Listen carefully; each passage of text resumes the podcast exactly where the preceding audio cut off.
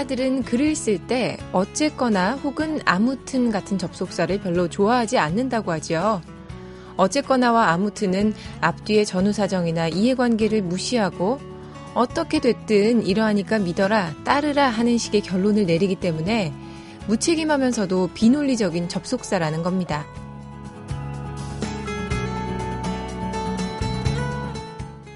그럼 작가들이 가장 좋아하는 접속사는 뭘까요? 그럼에도 불구하고 라고 합니다. 그럼에도 불구하고는 어려운 상황을 뛰어넘겠다는 의지가 있다는 점에서 반전의 묘미가 있는 가장 드라마틱한 접속사라는 거죠.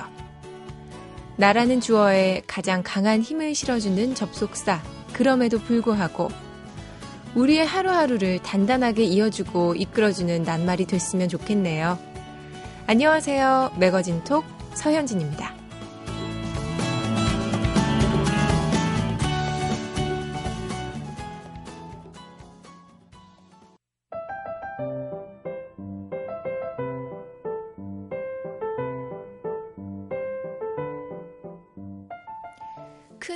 행사들 하나씩 치르고 있습니다. 이번 주에 6사 지방선거 끝났고요. 다음 주에는 브라질 월드컵이 개막하죠. 초반부터 바삐 흘러가고 있는 6월의 첫 주 돌아볼게요. 트렌드톡. 오늘도 시내 21 이다혜 기자와 함께 합니다. 안녕하세요. 네, 안녕하세요. 이 기자님은 왠지 학교 다닐 때 반장만 했을 것 같은 왠지 그런 느낌적인 느낌? 반장 선거에 관한 특별한 추억 없나요? 저는 반장을 하긴 했는데요. 반장을 하기 전에는 저렇다니까요. 그 반 친구들 이름을 다 못 외우는 거예요. 네. 그래서 반장을 하면은 왜 나가서 시켜 한 명씩 그렇죠. 그 무슨 학급 회의 같은 거 할 때 손 발언해 보십시오. 예, 이러면서. 예, 뭐 누구 누구 씨 이렇게 해서 하잖아요. 근데 네. 그때는 다 이름을 외워야 되더라. 그래서 아, 그때 느꼈던 게 이렇게 반장이든 뭐 아무리 작은 데라고 하더라도 뭐 장자를 네. 달려면 한 명 한 명한테 대한 관심이 굉장히 중요하고 이야. 예, 그게 진짜 기본이다라는 걸 느꼈어요. 그래서 이번에도 이제 지방선거 때 투표하면서도 다시 한번 그 생각을 했었는데 네. 자기 지역구가 제일 중요하다는 거를 저분들이 좀 잊지 않았으면 좋겠다. 그렇죠. 네, 생각을 많이 했습니다. 자, 이번 주에는 또 어떤 주제를 가지고 이야기를 나눠볼까요? 첫 번째 이다혜 기자님이 가지고 오신 뉴스는요? 가장 핫 이슈라고 하면 지난달 유럽 사법재판소가 내린 잊혀질 권리에 대한 이야기입니다. 네. 잊혀질 권리는 알려진 대로 스페인 변호사 마리오 코스테아 곤잘레스가 제기를 했는데 2009년도에 구글에 자기의 이름을 넣어보니까 음. 1998년도에 빚 때문에 집을 공매에 내놓았다라는 기사가 검색됐더라는 거예요. 네. 그래서 그걸 보고 너무 화가 나서 이건 굉장히 사적인 일이고 그러니까요. 이미 빚을 갚았고 집도 되찾았는데 자기에 대한 기사를 구- 구글에서 검색을 하면 이런 뉴스가 뜬다는 거죠. 음. 그래서 기사를 삭제해달라라고 요청을 했는데 그걸 거절당하자 구글을 상대로 소송 끝에 세기의 판결을 이끌어내기에 이르는 거예요. 대단하네요. 이제 유럽 사법재판소의 얘기는 인터넷상의 개인정보가 합법적으로 게재됐다고 하더라도 부적당하거나 무관할 경우에 개인은 관련 정보의 삭제를 요구할 권리가 있다라는 건데요. 네. 더 이상 자신과 관계가 없는 사안에 대해서도 정보를 지워달라라는 요청을 할 수 있다는 겁니다. 이제 그러면서 구글이 지난달 30일부터 검색할 때 공개될 수 있는 개인정보의 삭제를 요청할 수 있는 창구를 만들었는데요. 창구가 만들어지자마자 잊혀질 권리를 찾으려는 그런 신청에 쇄도했어요. 그래서 어. 첫날에만 12,000건이 접수가 됐다고 하고요. 네. 거의 뭐 7분마다 한 건 정도씩 이제 개인정보 삭제 요청이 들어왔다고 하는데 유럽에서 개인 기록 삭제 요청을 접수하기 시작한 지 불과 나흘 만에 4만 1,000건 이상의 신청이 있었다는 거죠. 음. 이런 상황이고 이제 아마도 유럽을 건너서 바다를 건너서 미국과 한국에서도 이런 이슈가 점점 뜨거워질 것으로 보이고 있습니다. 저도 20대 때 정말 치기 어린 그런 행동을 했던 프로그램이나 이런 데서 그렇죠. 그런 거 진짜 있죠. 그런 거 네. 좀 지워줬으면 좋겠는데. 그리고 어디서도 다시는 볼 수 없게 만들고 네, 싶다는 생각도 맞아요. 음. 들잖아요. 그런데 이 인터넷이라는 게 기본적으로는 완전 기록을 전제로 하고 있는 거기 때문에 음. 많은 분들이 거기에 대한 불안감도 굉장히 강한 것 같고 누구 마음대로. 그렇죠. 네. 그리고 이제 오프라인으로 갖고 있는 물건 같은 경우는 그냥 내가 없애버릴 수가 있는데 네. 이 인터넷에 올라가 있는 것들은 이를테면 내가 올린 사진이라고 하더라도 나한테 그걸 지울 권리가 있는 게 아니라 그 사이트를 사이트에. 운영하는 사람들한테 있는 거잖아요. 그렇기 때문에 이런 식의 문제 제기가 많아질 것으로 보이는 거죠. 근데 논란도 많습니다. 특히 미국에서는 잊혀질 권리보다 알 권리가 더 중요한 입장이다. 뭐 이러더라고요. 그렇죠. 그리고 이 유럽 사법 재판소가 규정한 내용을 보면은 부적절한 개인 정보라고만 했지 어디까지가 부적절한 건지 이 부적절하다라는 말이 음. 저희가 또 이 부적절하려고 하면 또 클린턴 대통령도 있지 않습니까? 굉장히 애매모호한. 단어다. 예. 네. 부적절한 단어예요. 이런 말을 쓰면 안 음. 됩니다. 그래서 어, 이 구체적인 기준이 없다 라는 게 굉장히 큰 이슈고 거기에 더해서 잊혀질 권리는 또 국민의 알 권리와도 상충되고 있다는 거예요. 음. 예를 들자면 지금 육사 지방선거 하시면서도 아마 거기에 전과 기록 다 있는 거 보고 놀라신 분들 되게 많을 텐데 네. 그걸 보면 걔는 사생활과 공익이라는 측면에서 어떤 것을 우선할 것인가라는 이슈가 일단 있는 거예요. 알긴 알아야죠 또 네. 유권자들이. 그 중요한 가치가 충돌을 할 때 명확하게 선을 긋기가 어렵다는 건데 이제 파이낸셜 타임즈가 한 예를 들었습니다. 그래서 사기 전과가 있는 사람이 만약에 결혼을 앞두고 자기의 정보를 삭제해달라고 요구를 한다면 삭제를 해주는 게 맞을 것인가? 음.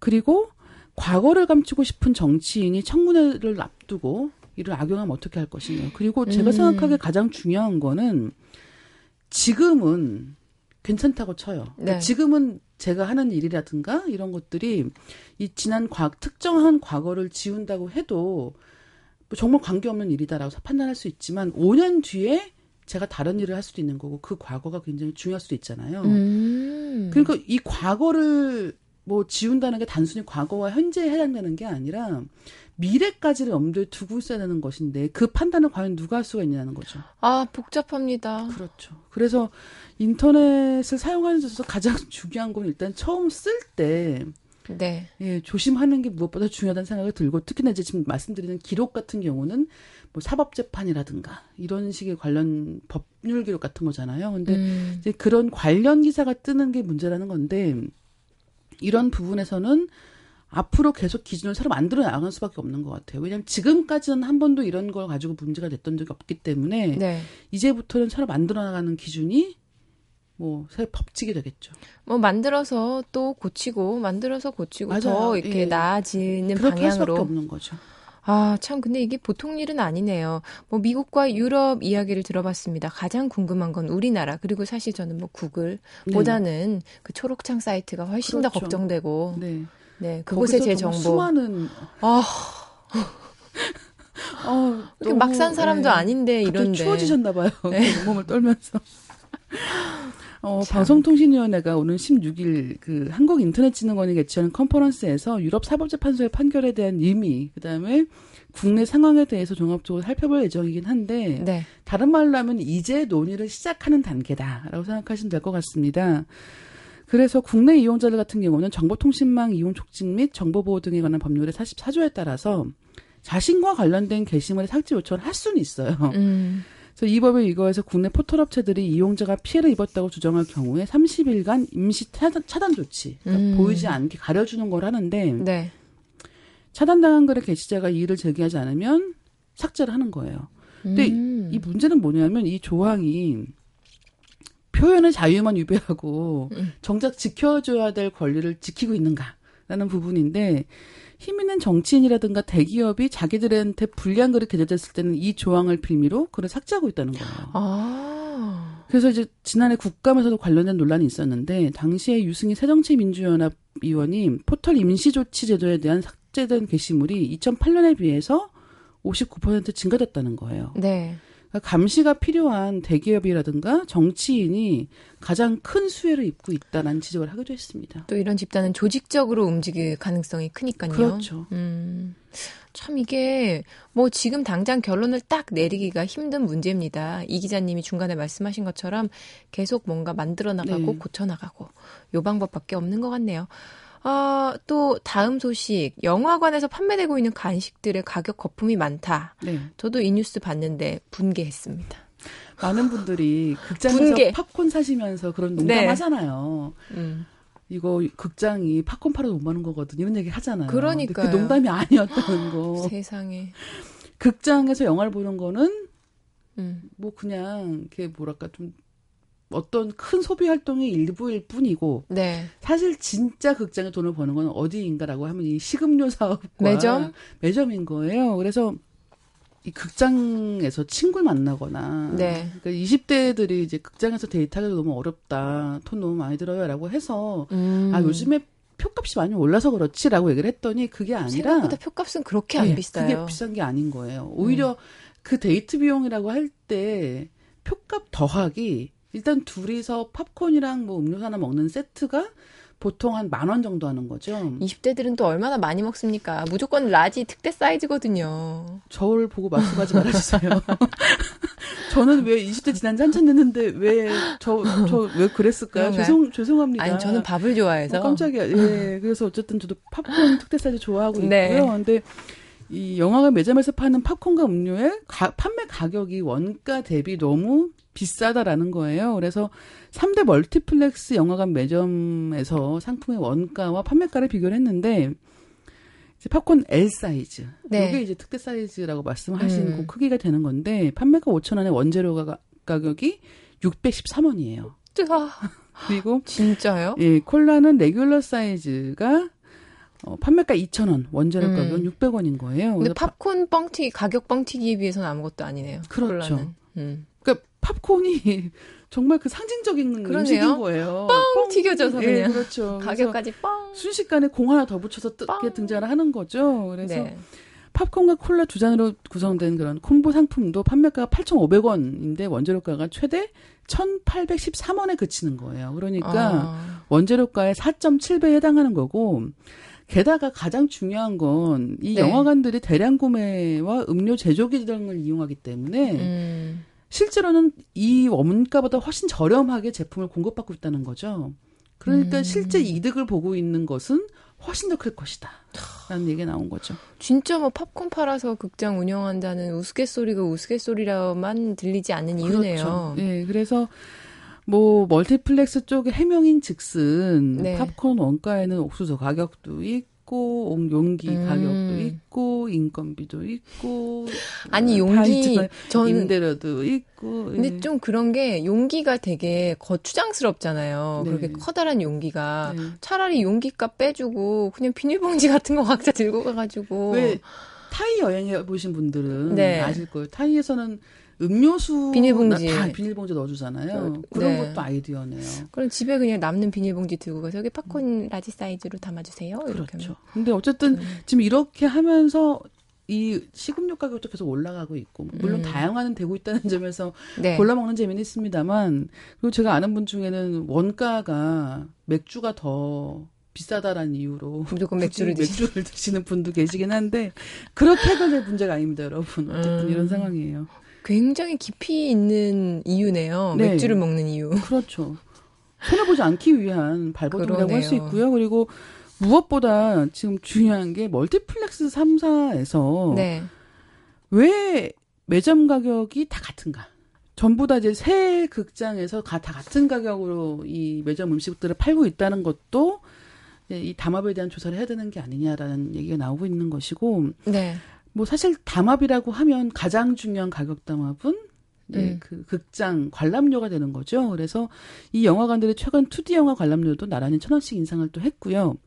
보통 한 체인이 먼저 앞서 나가고 남은 체인들도 같이 한 한 달 정도 이제 그 기간을 두고 따라가는 식을 택하고 있는데 결국은 네. 다 같은 정책을 취함으로써 소비자들로부터 가격을 통해서 물건을 취사 선택할 수 있는 권리 자체를 다 뺏고 있는 거죠. 저는 사실 그런 부분을 생각도 못 했어요. 그냥 뭐 당연히 영화 값은 뭐 네. 9천 원이니까 만 원이니까 이렇게 생각했지 우리의 권리를 빼앗기고 있다는 생각을 못 했네요. 그렇죠. 근데 사실 얼마든지 음. 여러 가지 기준에 의해서 이를테면 어떤 극장은 굉장히 큰 상영관이 네. 있을 수도 있고 어딘가는 굉장히 좀 작을 수도 있고 그런데 따라 따라서 가격을 굉장히 유동적으로 책정할 수가 있는데 지금 네. 같은 경우는 정말 멀티플렉스 3사가 거의 음. 모든 영화관을 다 쥐고 있고 이렇게 뭐 매점부터 그 입장료까지 참 너무나 일관되게 통일된 그러니까요. 정책을 유지하고 있는 게 참 신기하다 생각이 드는 거죠. 그리고 밖에서 산 음식은 극장 반입도 안 되잖아요. 근데 이게 원래 반입이 돼요. 근데 많이들 모르시는 것 같아요. 그래서 이 오, 공정위에서 진짜요? 시장 명령을 했습니다. 오. 그러니까 왜냐하면 이렇게 지금 비싼 음식만 먹을 수는 없다. 그래서 외부 음식을 극장 반입을 할 수가 있어요. 그런데 많은 분들이 모르고 계셔가지고 괜히 눈치 보면서 먹었네요. 네, 근데 다만 뭐가 있냐면 음식 냄새가 점점 더 심해지고 있어요. 어, 맞아요. 여러분. 그래서 야구장이 아닙니다. 제발. 야구장 같이 열린 공간이 아니에요. 그렇기 때문에 좀 심각하게 막 떡볶이, 그렇죠. 뭐 쫄면 이런 네. 거는 좀. 그러니까 소리를 많이 내는 음식, 음. 그 다음에 냄새가 심한 음식 같은 경우는 피하시고 그 한도 내에서 음식을 싸가서 드시는 것도 굉장히 좋다는 걸 말씀드리고 싶고요. 네. 하지만 이렇게 소비자를 귀찮게 하지 말고 일단 음. 좀 알아서 극장들이 이런 가격 부분은 해결을 했으면 좋겠다는 생각도 좀 드네요. 메뉴도 좀 다양화했으면 좋겠다는 생각이 듭니다. 지금 말씀하셔가지고 쫄면 음. 먹고 싶잖아요. 그러니까요. 어, 얼마나 맛있을까. 자, 지금까지 트렌드톡 신의 21 이다혜 기자와 함께 했습니다. 다음 주에 뵙겠습니다. 네, 감사합니다.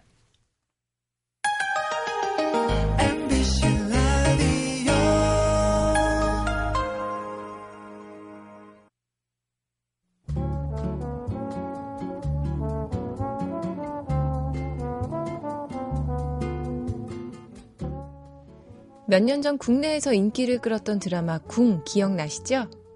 우리나라가 만약 입헌 군주제였다면, 그래서 대한제국 황실의 후손이 현재 왕으로 군림을 한다면, 이런 설정의 드라마였는데요. 드라마의 여파로 황실의 실제 후손들이 황실 재건을 주장하기도 했었습니다.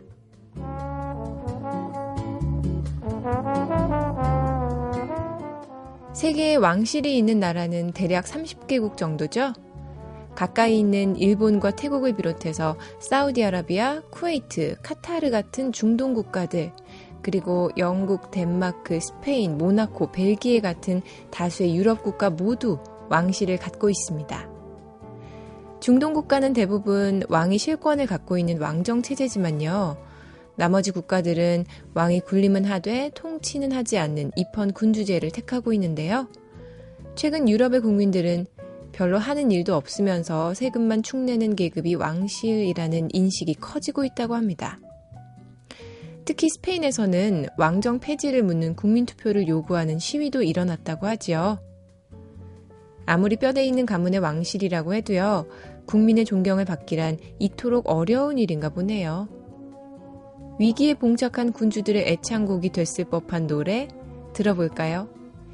퀸의 Don't Stop Me Now.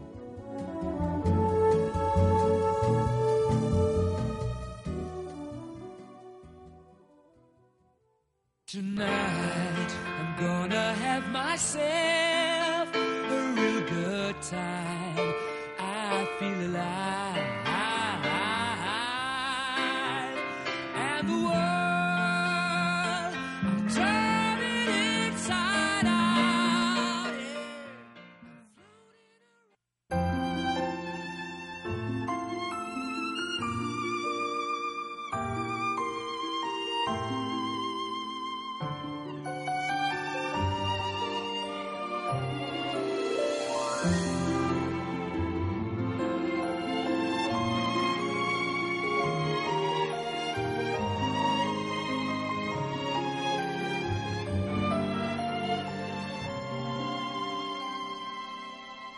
라디오 매거진 톡 서현진입니다. 걷는 거 좋아하세요? 어느덧 조금만 걸어도 땀나는 무더운 계절이 됐습니다. 뭐 그래도 걷기 예찬가들은요. 이런 날일수록 걸으면서 땀을 쏙 빼야 한다. 이런 얘기 하더라고요.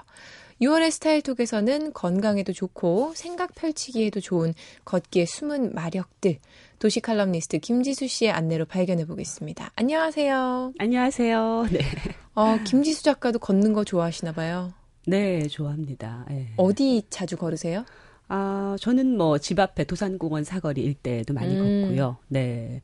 뭐 웬만한 거리는 다 걸어 다니는 게 요즘에는 또 저의 스타일이 됐어요. 그게 다이어트에도 되게 좋더라고요. 굉장히 좋습니다. 예. 그 일단 제가 또 굉장히 씩씩하게 걸어요. 아, 그래요? 예. 그래서 파워워킹. 파워. 네, 그래서 이제 사람들이 저를 네. 보면 이제 군대에서 행군하는 것 같다, 행진하는 것 같다, 뭐 이렇게도 표현을 하는데요. 예. 오. 뭐 사실 이제 느린 산보보다 그렇게 빨리 걷기를 좋아하다 보니까 그게 또 더 좋아요. 네. 다이어트. 그래서 항상 이렇게 슬림한 몸매를 유지하고 계시는군요. 뭐 그렇다고 볼 수 있죠. 이야, 제 미모의 비결은 걷기입니다. 아, 이게 사실 쉽지가 않은 게 네네. 아무래도 자동차를 워낙 많이 타고 이동을 하다 보니까 그렇죠. 네. 그렇더라고요. 그러니까 저 제가 한동안 자동차를 운전하던 시절이 있었어요. 네. 예, 그때 사실 살이 굉장히 많이 쪘어요. 맞아요. 그래 이제 운전대를 잡게 되면 사실 우리가 걷는 행위 자체를 할 일이 별로 없어요. 네. 그렇죠. 뭐 발레 파킹하고 뭐 레스토랑 들어가는 고거리 아니면 사무실에서 엘리베이터 가는 거리 네. 뭐 요 정도의 거리밖에는 없죠. 제일 많이 걷는 거리가 백화점에서 쇼핑할 때. 근데 그거는 또 별로 살 빠지는 거에 도움이 안 된다면서요? 어, 그렇죠. 되게 굉장히 슬렁슬렁. 잠깐, 예, 음. 그리고 굉장히 느리게 걷기 때문에. 그래서 사실 뭐 걷는다라는 것의 행위를 실제로 느껴보질 못 하게 되죠. 예, 운전자들은. 음. 참 근데 뭐 사실 저도 그렇지만 도시에서 음. 자동차 없이 안 가지고 다니기 사실 쉽지는 않거든요. 그렇죠. 음. 사실 근데 너무나 그렇게 안전한 공간에서 편리하게 살다 보면 인간이 되게 의존적인 존재가 되더라고요. 그렇긴 하죠. 예, 그래서 사실 내가 먼저 모르는 사람한테 다가, 다가가는 경우도 거의 없고요. 아. 네. 그러니까 누가 나한테 다가오기 전까지는 내가 먼저 다가가는 능동성이 없어지더라고요. 왜냐면은 누구한테 아쉬운 소리를 하거나 네. 말을 걸지 않아도 안아도 그 안에서 다 해결이 되니까. 맞아요. 예. 어, 저도 그런 생각 많이 하는데 요즘에. 근데 이제 걷다 보면 내가 모든 걸 해결해야 되고 내 안으로 풍경과 사람이 다 들어오기 때문에 음. 굉장히 제가 어 배낭 여행 가보셨 죠. 네. 그때 이제 파리나 이제 유럽 도시에서 내가 굉장히 주체적인 여행자가 되잖아요. 좀 피곤하긴 하지만 음. 그러면서 사, 사실 그 거리 하나 하나가 나의 체험으로 굉장히 강인하게 기억이 되는 것처럼 네. 예, 그런 여행객의 어떤 느낌이 있어요. 걷다 보면. 저도 사실 일주일에 뭐 회사를 뭐 안 가는 주말이나 네. 일주일에 며칠은 무조건 차 없이 걷자 주의거든요. 아, 굉장히 조, 잘 하시는 거예요. 네. 가방을 큰 걸 들고 다녀야 되잖아요. 어, 그렇죠. 예. 걸으려면. 그래서 저는 배낭. 저는 그게 네. 좋을 때도 있는데 멋쟁이라면 무조건 미니백이죠. 이러면서 미니백만 이렇게 딱 들고 내리려면 네. 나머지 쓸데없는 것들은 차 안에 이렇게 다 놔두고 내려야 되니까. 네. 그래서 스타일의 변화가 필요합니다. 걷기 위해서는. 제가 이제 주로 입었던 스타일이 네. 위에는 턱시도 재킷을 입어요. 음. 예, 밑에는 트레이닝 팬츠를 입죠. 음. 그리고 운동화를 신고 배낭을 메고 네. 생수를 들고 빅 선글라스를 끼고 그러면 또 그게 굉장히 스타일리시해 보입니다. 뉴요커야 완전. 네, 그건 이제 저는 뉴요커가 왜 그렇게 다니는지 알겠더라고요. 왜 어. 백팩이 필요하고 운동화가 필요하고 네. 예, 왜 위에 위에는 오히려 더 멋진 재킷을 입는지 그런 게 크로스오버 되면서 네. 예, 좀 활력 있는 어떤 도시인이 되는 거죠. 어, 그래서 이제 생각해 보면은. 뭐 이게 대단한 혁명도 아니잖아요, 사실. 그렇죠. 네. 걷는다는 것 자체가 그냥 마음먹기에 달린 거지. 뭐 예전부터 우리 인류는 네 네. 그냥 계속 걸어왔고 우리 네. 인류의 역사가 뭐 걷기 시작일 수도 있다. 뭐 이런 생각도 들고. 그렇죠. 그런데 네. 가만 생각해 보면요. 저는 이제 아이를 키우니까 아이가 이제 돌 즈음 돼 가거든요.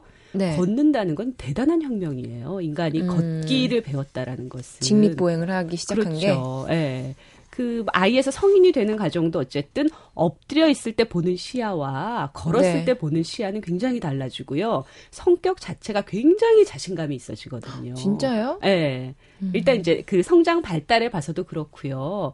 일단 인간이 걷기 시작했기 때문에 어 그 손이 자유로워졌고 손을 자유로워지게 하기 위해서 무엇 손으로 무엇을 할까 머리를 사용하게 됐거든요. 네. 그리고 걷는 것을 통해서 점령을 할 수 있게 됐거든요. 음. 예, 그런 모든 것을 걷는 것의 역사를 볼 수가 있는데, 음. 뭐, 그, 이집트나 그리스 문명 자체도 걸어서 문명을 이룩한 거고요. 로마도 모든 길은 로마로 통한다라고 했던 것처럼 도로 를 잘 닦아서 거기를 걸어서 서구 사회를 통합을 했거든요. 음. 예, 뭐, 모든 문명 발달사를 사실 걷기로 다 볼 수도 있어요. 그리고 이제 그 뭐 신분의 차이 이런 것도 사실은 네. 뭐 18세기 귀족들은 어 자기 신분을 좀 더 격상시키기 위해서 되게 우아하게 걷는 이렇게 늘정늘정한 걸음걸이 이런 것도 개발을 했잖아요. 어, 그래요? 예. 왜그그 조선에서 한국에서도 네. 양반들은 팔자걸음 걸었지 않습니까? 어. 예, 평민과 그 귀족 계층을 구분하기 위해서 사실은 말을 타고 말을 탄 음. 위치에서 내려 걷는 사람을 내려다보는 네. 이런 풍경이 일상적이었지만 그 그들도 걸어야 될 때는 이렇게 걸음걸이를 다르게 음. 해서 자기 신분의 차이를 드러내기도 했습니다. 역사적으로 이런저런 이야기를 들어보니까 이 네. 걷기에 담긴 의미가 어마어마하네요. 그렇죠. 그리고 걷기 자체가 인생의 혁명을 일으키기도 하는데요. 음. 제가 파울로 코엘료라고 아시죠? 네네. 연금술사 쓴 예, 그분을 피레네 산맥 쪽으로 걸어가서 만난 적이 있습니다. 한번. 진짜 실제로요? 네네네. 인터뷰를 하기 위해서. 물론 비행기 타고 근처에 갔지만. 아. 저는 우연히 만났다는 게 깜짝 놀랐어요. 예, 뭐, 음. 많은 사람, 분들이 알고 계시겠지만, 그분도, 어, 그 산티아고 순례 여행길을 통해서 네. 그냥 히피였다가 음. 대작가로 거듭나게, 예, 된, 된 경우죠. 예. 대단하네요, 정말. 그렇죠. 그 네. 걷기가 사람을 변화시키는 그 그렇죠. 영향력이 대단한 것 예, 같은데. 걷기라는 게 어떤 영적인 측면도 있고요. 또 자기 육체성에 대해서 굉장히 그 놀랍게 눈을 뜨는 거죠. 음. 예. 우리 작가님은 아무래도 네네. 글을 쓰는 직업이고 뭔가 굉장히 감각 오, 오감을 발달시켜야 하는 직업이잖아요. 맞습니다. 예. 그런 게 이제 걷기를 하시면서 네네. 그런 것들에 많은 영향을 받으셨나요? 어, 많이 봤죠. 음. 왜냐하면 걷 지 않으면 풍경과 사람을 바라볼 수가 없어요. 그거네. 네, 그리고 여러분들 지하철을 타면 전부 다, 다 스마트폰 들고 계시잖아요. 음, 싫어요. 그 네. 광경이. 그리고 차를 운전해 가도 계속 라, 그러니까 라디오를 듣는 건 물론 좋지만 어쨌든 네. 예, 그러니까 사람과 풍경을 자기가 주체적으로 바라볼 수 있고 느낄 수 있는 건 걸어야만 가능해요. 일본의 어떤 작가 지금 기억은 잘 안 나는데 네, 네. 이제 항상 대중교통을 이용한다. 아, 본인은 네네. 걷는 네. 게 가장 본인에게 그 작품 세계에 네네. 중요하다. 네, 네. 왜냐하면 일상생활을 하고 일상적으로 마치 스쳐 지나가는 사람들을 관찰하고 이런 과정이 없다면 자신의 네네. 작품을 쓸 수 없다라는 이야기를 맞습니다. 예, 굉장히 중요한 말씀이세요. 하시더라고요. 예. 근데 걷기가 말씀하신 것처럼 우리가 뉴요커의 걷기 이야기도 했지만 네, 네. 몇년 전부터 좀 유행이 된 것 같기도 해요. 그렇죠. 네. 런닝화 매출도 되게 늘었다 그러고 또뭐 제주 올레길 뭐 이런 데도 있고 네, 뭔가 네. 걷기를 위해서 일부러 만든 그런 길들도 늘어나고요. 그렇죠. 음. 계속 뭐 보면은 TV 뉴스에도 많이 나오지만 네. 뭐 한강 둔치라든지 남산 순환도라든지 황학동 골목 성벽 계속 걷는 모습들을 보여주죠. 음. 요즘에 또 더 디테일하게 들어가서 그냥 걷는 게 중요한 게 아니라 잘 걷는 게 중요하다라고 해서 걷기 교육도 네. 상당히 많습니다. 걷는 걸 가르치는 것도. 음. 네, 그래서 발바닥 전체가 바닥에 닿도록 이렇게 뭐 발목을 굴리면서 발 뒤꿈치에서 중앙, 발 앞쪽으로 이렇게 이동해서. 네, 그렇게 걸어야 복부와 엉덩이에 허벅지 군살이 빠져서 몸매가 아주 어. 예뻐진다고. 그거 하죠. 한국무용 걷기인데요. 발 뒤꿈치부터 버선발로. 뭐 이렇게 뒤꿈치부터 이렇게 디디면서 짚어주는 거. 그렇죠. 근데 사실 그렇게 음. 걷는 모양이 썩 예뻐 보이지는 쉽진 않아요. 예. 네, 신경 쓰고 걸어요. 그렇죠. 보통 이제 근데 요즘 하이힐 신고 걸어 다니는 분들은 이제 모델처럼. 캣워크 하고 싶어 하지요. 발끝으로 걷죠. 그, 그녀들은. 네. 아, 참 음. 요즘에 뭐 걷기 유행인데 네. 네. 거- 그래서 그런지 걷기 예찬에 관한 그런 책들도 많더라고요. 네, 많이 나오고 있죠. 김 작가님이 네. 추천하고 싶은 책이 있다고요? 네, 그 프랑스 파리 12대학의 철학 교수이신 네. 분인데요. 뭐 이분도 이제 미셸 푸코 연구자로 알려진 작가입니다. 음. 프레데릭 그로라고 걷기 예찬이라는 책이 있습니다. 네. 예, 이 책을 보면 이제 걷기가 단순히 육체적인 것뿐만 아니라 정신적으로도 얼마나 음. 가치 있는 행위인가를 잘 보여주고 있거든요. 그래서 이제 그 걸으면서 사색할 때 얻는 그 통찰, 감수성 이런 걸로 업적을 남긴 작가와 철학자들의 사례가 상당히 많아요. 그래서 니체 같은 경우도 네. 되게 만성적인 두통 두통으로 되게 고통스러워했는데 음. 그 그럼에도 불구하고 걷는 걸 통해서 뭐 짜라투스트라는 이렇게 말했다 이런 책도 집필을 했고요. 네. 그리고 대표적으로 시인 랭보. 예. 랭보. 이분은 이제 별명이 바람구두를 신은 인간이었죠. 아, 그렇게 빨리 걸으셨나요? 아 빨리 걸었다라기보다는 평생을 걸어 다녔다라고 볼 수 있죠. 저는 그- 바람처럼 빨리 걸었다 약간 이런 느낌. 그래서 그 랭보 어, 토탈 이클립스라고 랭보가 음, 나왔던. 예, 영화에 보면은 막 그 사막을 걸어 다니는 이런 장면 아마 예, 압생트를 기억- 마시며. 맞습니다. 예. 그리고 아우, 뭐 레오나르도 디카프리오. 맞습니다. 너무, 너무 멋있어요. 좋죠. 예. 음, 제가 또 다른 길로 샜네요. 예. 그 루소 같은 자연주의자도 예, 끝없이 걸었고요. 또 칸트 네. 같은 경우는 이제 시계라고 했잖아요. 음, 예, 맞아요. 그, 굉장히. 일상적인 훈련을 음. 걷기로 단련을 했던 분이죠. 네, 그런 사상가들이 많이 나오고요. 네. 결국 이제 이 작가가 하는 말은 걷기가 자연과 문명을 가로지르는 참 이 말이 좋은데요. 사유의 근육을 키워내는 철학적 행위다. 인간이 육체를 가진 존재이면서도 영적인 존재이기 때문에 이게 분리되면 안 되거든요. 그렇죠. 그래서 너무- 자연에서 늘 내가 자연과 그러니까 자연에서 나온 사람이다라는 거를 느끼기 위해서는 내 육체를 이용하는 게 되게 중요해요. 언제나. 작가님들이 너무 또 한쪽으로만 치우치시면 그죠? 막 네네. 그게 너무 막 작품 세계에만 빠지면 네. 또 이렇게 육체적으로 또 약해지고 그게 또 그렇죠. 정신에도 영향을 주고 그렇습니다. 아 이제 김 작가님이 생각하는 걷기 미학은 어떤 게 있을까요? 저는 뭐 걷기의 미학이라고 걷기의 실천학을 사실 거- 네, 권해드리고 실천학. 싶은데 예. 음. 일단 예, 앉은 자리에서 일어나시면 됩니다. 음. 예. 그래서 정말 우리한테는 다른 도구가 필요가 없어요. 걷기만 네. 하면 뭐 그냥 배낭 생수 운동화 뭐 이런 거 정도만 필요하죠. 그래서 일단 풍경 속으로 풍덩 이렇게 수영하듯이 음. 들어가 보는 게 되게 중요하다고 생각해요. 뭐 그 포장마차에서 왜 막 그 토스트 굽는 그런 냄새 이것도 네. 걸어야만 맡을 수 있거든요. 너무 좋죠. 네. 지하철역 근처에 항상 있잖아요. 그리고 뭐 요즘 같은 때는 이제 막 그 노점상에서 할머니들 뭐 파는 거 과일 과일 그 노점상들이 막 수박 쪼개는 거 이런 음. 향기 그런 아. 사람들의 어떤 땀 냄새 이런 그 정말 인간들이 살아가는 그 아주 저는 이제 생애 되게 직설법이라고 표현하고 싶은데 아마 네. 작가분들이 계속 산책을 했던 이유도 그런 직설적인 풍경 속에 예, 자기를 넣어 넣어놓고 싶어서지 않을까 싶어요. 배낭 생수통 운동화가 필요하다. 네네. 우선 가방부터 하나 사야겠네요. 이쁜 걸로. 예. 그, 그리고 이제 보면, 걷다 네. 보면은 그 연인 사이도 좋아지잖아요. 그래요? 연애. 여름에 덥고 그러면 막 짜증나잖아. 어, 누가 먼저 걷자 그랬어? 비포 선라이즈를 보시면. 제 연인은 아 알겠습니다. 네네네. 네. 아 6월입니다. 문장의 음. 배우 김지수 작가가 전해드리는 6월의 문장 들으면서 이 시간 마무리할게요. 어떤 네. 문장 준비해 오셨나요? 네, 이번 달에는 시를 한 편 준비를 했습니다. 네. 예, 장욱관 시인의 걷는다는 것을 한 편 읽어드릴게요. 네. 네. 길에도 등뼈가 있었구나. 차도로 다닐 때는 몰랐던 길의 등뼈. 인도 한가운데 우둘투둘 뼈마디 샛노랗게 뻗어 있다.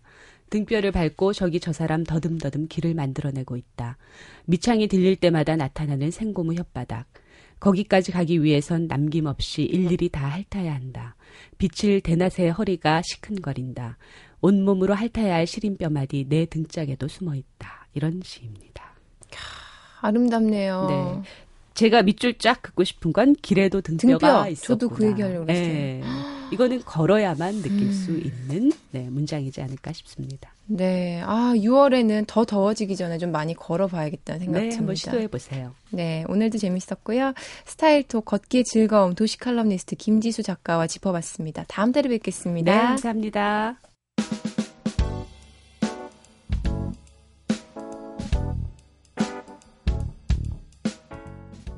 하루는 길고 일주일은 짧다는 말이 있죠? 월요일 아침에는 아, 이번 주 또 어떻게 보내나 한숨 지었는데요. 어느새 토요일이고 6월의 첫 주가 지나가고 있습니다. 종종 걸음을 칠수록 시간에 더 끌려다니게 된다고 하잖아요. 뚜벅뚜벅 자기만의 보폭으로 중심을 지키며 걸어가는 것, 시간과 사이좋게 더불어갈 수 있는 방법이란 생각이 드네요. 지금까지 매거진 톡, 저는 아나운서 서현진이었고요. 함께 해주신 여러분 고맙습니다.